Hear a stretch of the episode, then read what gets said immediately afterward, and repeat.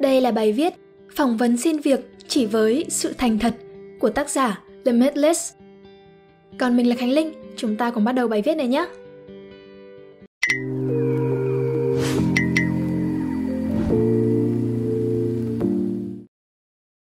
Ngày ấy tôi là một sinh viên sư phạm cấp 3 vừa ra trường ở Úc. Đã hơn một tháng kể từ khi tôi bắt đầu gửi đơn xin việc tới những trường đang tìm giáo viên bộ môn phù hợp với chuyên môn của tôi. Trong suốt quá trình nộp đơn xin việc, tôi vẫn biết rằng mình phải chuẩn bị cho bất cứ cuộc hẹn phỏng vấn bất chợt nào. Nhưng biết chuẩn bị gì đây? Tôi có thu thập được một số câu phỏng vấn thường được hỏi từ các bạn đã đi phỏng vấn trước đó. Đa phần câu hỏi đều về cách kiểm soát lớp học và học sinh, những thứ mà tôi chỉ có thể có được khi đi làm. Những thứ lý thuyết, những phương pháp hay chiến lược sư phạm tôi học được ở trường đại học đều phi thực tế đây là điều mà tôi rút ra được từ những lần đi thực tập, cũng như từ chính những giáo viên hướng dẫn của tôi. Chúng chỉ hiệu quả trong một môi trường lý tưởng, nơi có những học sinh theo kiểu con nhà người ta, và mọi thứ đều vận hành một cách trơn tru không biến cố. Thực tế, đương nhiên, hoàn toàn khác. Có rất nhiều thứ xảy ra trong lớp học hoàn toàn không được đề cập đến trong chương trình sư phạm. Và cũng rất nhiều điều mà giáo viên hoàn toàn phải sử dụng kỹ năng con người interpersonal skill thay vì những giáo lý sư phạm để hành xử với học sinh. Tóm lại, lý thuyết từ khóa học sư phạm của tôi cũng như hầu hết các ngành khác, hầu hết đều trở nên vô nghĩa khi đi phỏng vấn cũng như khi chính thức làm việc. Vậy thì biết chuẩn bị gì bây giờ? Tôi được khuyên là cố gắng ném vai từ học thuật nguy hiểm, xen kẽ vào câu trả lời để chứng tỏ với nhà trường là mình ít nhất cũng chắc lý thuyết. Nhưng với một người có bản chất thật thà như tôi, đó là một hành động lừa dối, nhất là khi tôi biết chúng vô dụng. Và tôi cũng không muốn mình được nhận chỉ vì mình chém gió hay. Trừ phi buổi phỏng vấn cho phép tôi dạy thử trong vòng 15 phút để thể hiện kỹ năng sư phạm của mình – Tôi thấy thứ duy nhất tôi có thể mang vào vòng phỏng vấn, đối mặt với ban giám hiệu là sự thành thật. Tôi quyết định, dù phỏng vấn ở đâu đi chăng nữa, tôi cũng sẽ thành thật về khả năng và kinh nghiệm và tôi sẽ nói đúng những gì tôi nghĩ thay vì làm màu làm mè.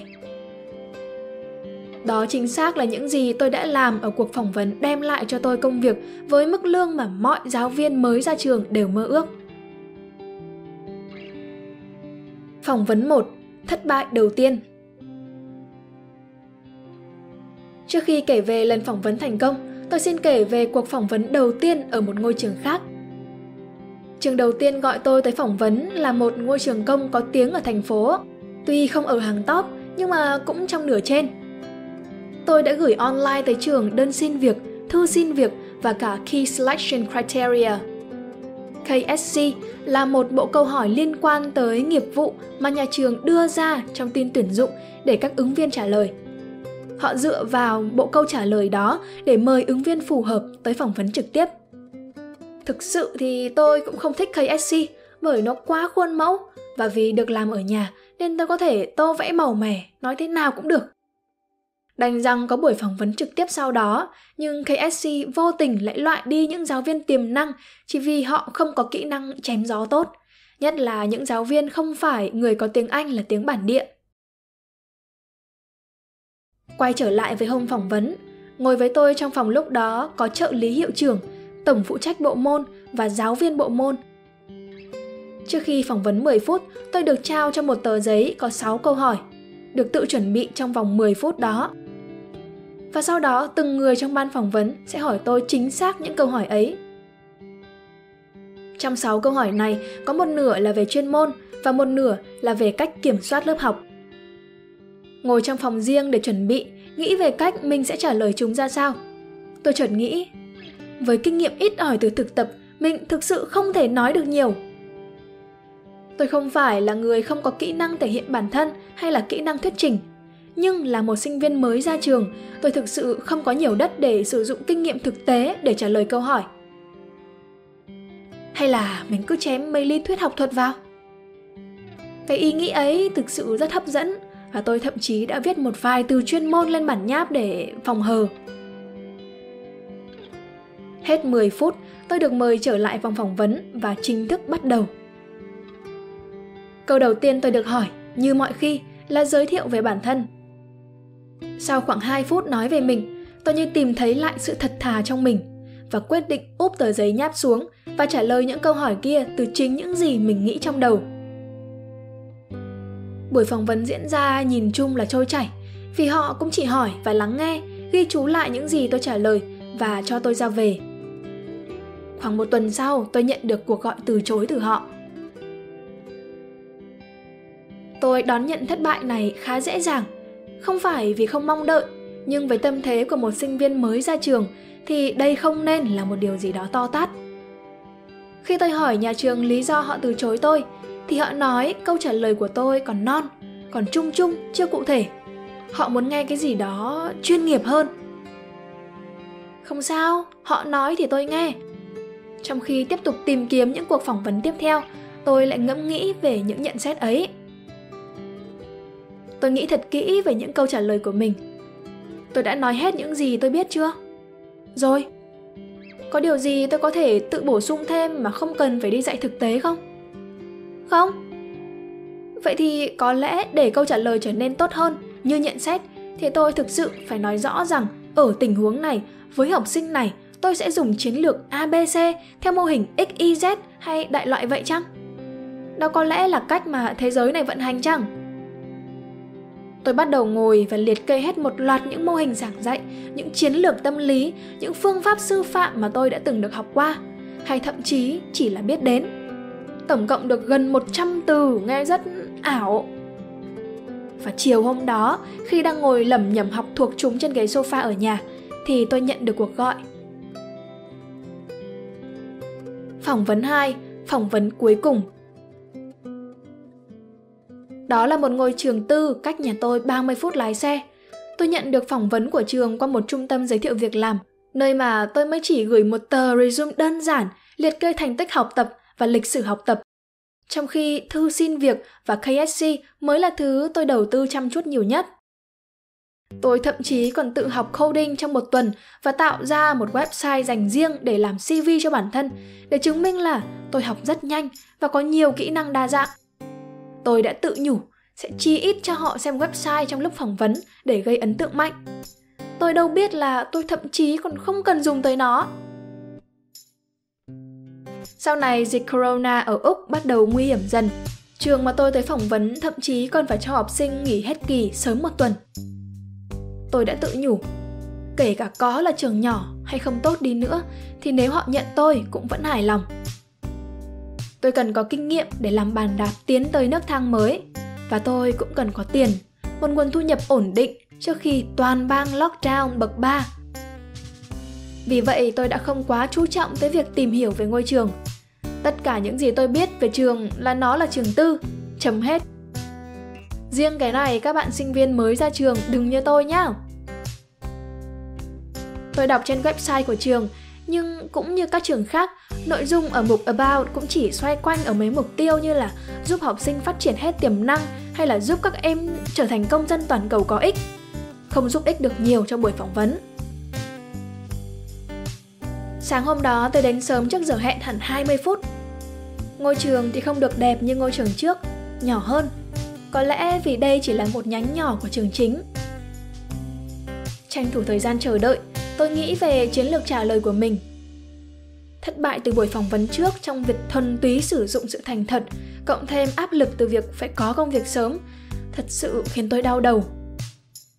Cuối cùng, vài phút trước khi được gọi vào, tôi tự nhủ Fuck it, mình đã chuẩn bị hết những gì có thể rồi Nếu mà nó không thành công ấy, thì nó không thành công Mình sẽ không thêm thắt cái gì hết Tôi khá là bất ngờ khi họ không cho tôi danh sách các câu hỏi như buổi phỏng vấn trước hay là như các buổi phỏng vấn mà các bạn tôi kể lại, mà là phỏng vấn trực tiếp luôn. Khi được mời vô phòng, mọi người đều cười tươi chào đón, nhưng mỗi người ngồi một góc và không bắt tay, đương nhiên về dịch corona. Trong phòng lúc này có tổng phụ trách bộ môn, hiệu trưởng và chuyên viên tư vấn giảng dạy. Họ thay phiên nhau đưa ra câu hỏi. Tôi còn nhớ rất nhiều về buổi phỏng vấn này một phần vì nó giúp tôi có được việc. nhưng có lẽ phần lớn là vì sự cởi mở của mọi người ở đó. Một số câu hỏi ở buổi phỏng vấn Interviewer 1 Bạn làm thế nào để đảm bảo mọi học sinh trong lớp đều học tập hiệu quả? Tôi Tôi tin rằng học sinh chỉ có thể học tập hiệu quả khi các em cảm thấy an toàn khi ở trong lớp.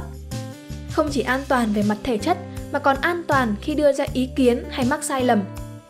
Vì thế, ngay từ những buổi đầu tiên, tôi sẽ đưa ra những luật lệ để giúp tạo nên một môi trường học tập cởi mở, khích lệ học sinh đưa ra ý kiến, chào đón những lỗi lầm để cùng nhau khắc phục chúng. Ngoài ra, các em cũng cần được tôn trọng để dễ đón nhận góp ý từ giáo viên hơn. Vì vậy, tôi cũng sẽ giao tiếp với các em như những người bạn, dù vẫn giữ vai trò giáo viên trên tinh thần bình đẳng, công bằng. Trong đợt thực tập thứ hai, tôi đã phải đuổi một em học sinh lớp 9 ra khỏi lớp sau hai lần cảnh cáo vì em quá mất trật tự. Nhưng rồi sau buổi học, tôi đã tìm em, ngồi xuống nói chuyện với em để đảm bảo em hiểu rằng việc tôi yêu cầu em ra khỏi lớp không phải vì tôi ghét em, mà vì lợi ích chung của lớp. Thật may khi cậu bé vốn dĩ là một cậu bé ngoan, hiểu chuyện, và khi tôi giảng giải thì em có tiếp thu và nói xin lỗi với sự tôn trọng mà tôi hiếm khi thấy được ở Việt Nam. Việc tìm em học sinh và nói chuyện đó tôi không được dạy ở đại học. Tôi tự sử dụng kỹ năng con người của tôi và common sense để làm việc đó. Vì vậy, tôi tin giáo viên không nên là một performer, người biểu diễn, đại ý là muốn nói giáo viên nên diễn trước học sinh, mà nên là một ờ, communicator, người giao tiếp, biết kết nối với học sinh bằng sự chân thành. Interviewer 2 Tôi có thể thấy bạn đã từng đi học tập ở trường co-ed, cả nam và nữ. Theo bạn thì việc kiểm soát lớp học và hành vi ở đâu dễ hơn và bạn sẽ kiểm soát lớp toàn nam như thế nào? Tôi Chà, tôi chưa bao giờ được hỏi câu này. Trường đại học cũng không dạy tôi cái này. Ừ, chờ tôi nghĩ một chút. Nghĩ khoảng 10 giây. Tôi nghĩ quản lý lớp học ở trường co-ed sẽ dễ hơn bởi phần lớn những rắc rối trong lớp thường đến từ học sinh nam.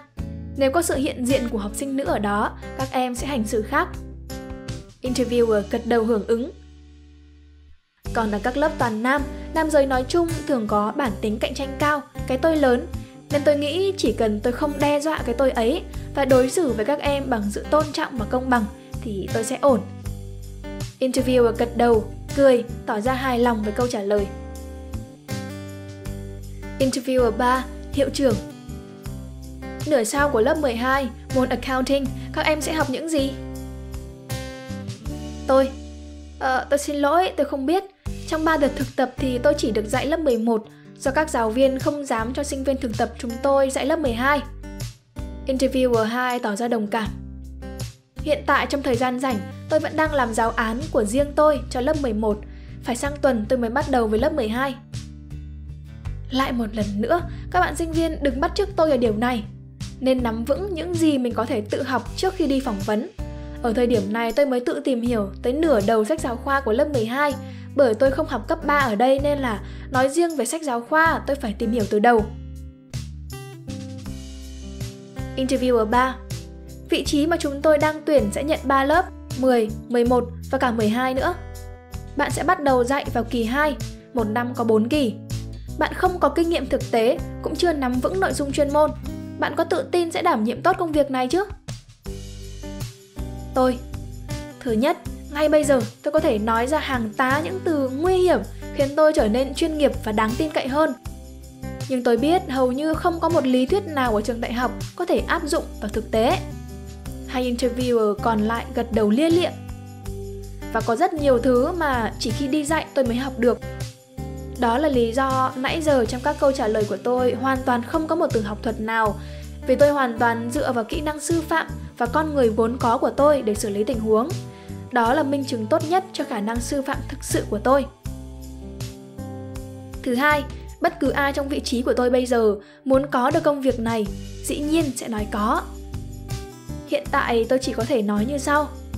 Tôi tự tin vào khả năng học rất nhanh của tôi. Nếu ông cho tôi một ngày chắc chắn tôi sẽ nắm vững kiến thức của cả năm lớp 12 vì tôi đã có sẵn nền kiến thức từ trước.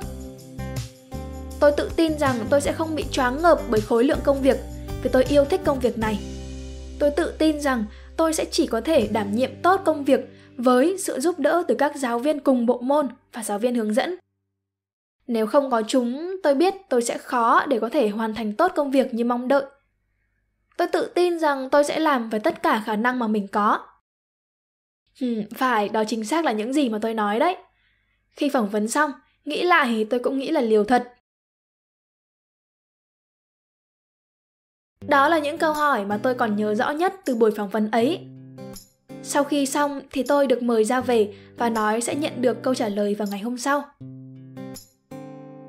Sau khoảng 45 phút kể từ khi tôi rời đi, tôi nhận được cuộc gọi từ trung tâm giới thiệu việc làm thông báo rằng họ sẽ nhận tôi.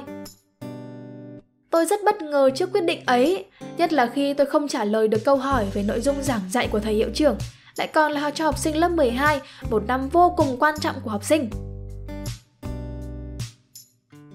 Kết Sau ngày hôm đó, tôi phải quay trở lại trường để bắt đầu thiết lập lại các tài khoản trên cổng thông tin của trường.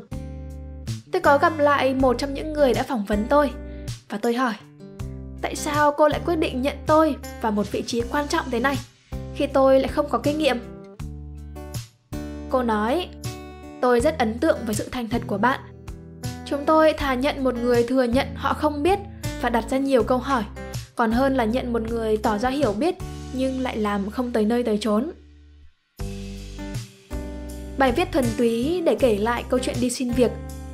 Đó là do tôi may mắn gặp được nhà tuyển dụng có quan điểm nhân văn hay là do sự thành thật thực sự có hiệu quả. Điều đó thì cho các bạn tự đánh giá.